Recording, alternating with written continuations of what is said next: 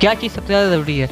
Financial education या फिर financial freedom ये आप डिसाइड नहीं करते हो। ये, वो चीज़ डिसाइड करती है, फिर वो लोग डिसाइड करते हैं जिनको आप सुनते हो।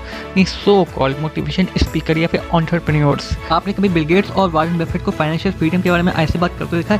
ये सो कॉल हमारे मोटिवेशन स्पीकर और मोटिवेशनल एंटरप्रेन्योर्स बात करते हैं कि किस तरह आप फाइनेंशियल फ्रीडम पा सकते हैं। कि आप ये बुक सुनिए, वो बुक सुनिए, ये बुक पढ़िए, वो बुक पढ़िए, इस ऐप पे जाइए, ये बुक आपको वहाँ पे इतने में सुनने को मिलेगी। ये बुक आपको फ्री में सुनने को मिलेगी। जैसे कि दफनी एंड फास्ट ट्रैक और the rich dad poor dad और बेबीलोन का सबसे अमीर आदमी, ये पढ़िए और फाइनेंशियल फ्रीडम पाइए। जबकि सब झूठ होता है फाइनेंशियल फ्रीडम जैसी कोई चीज़ नहीं होती।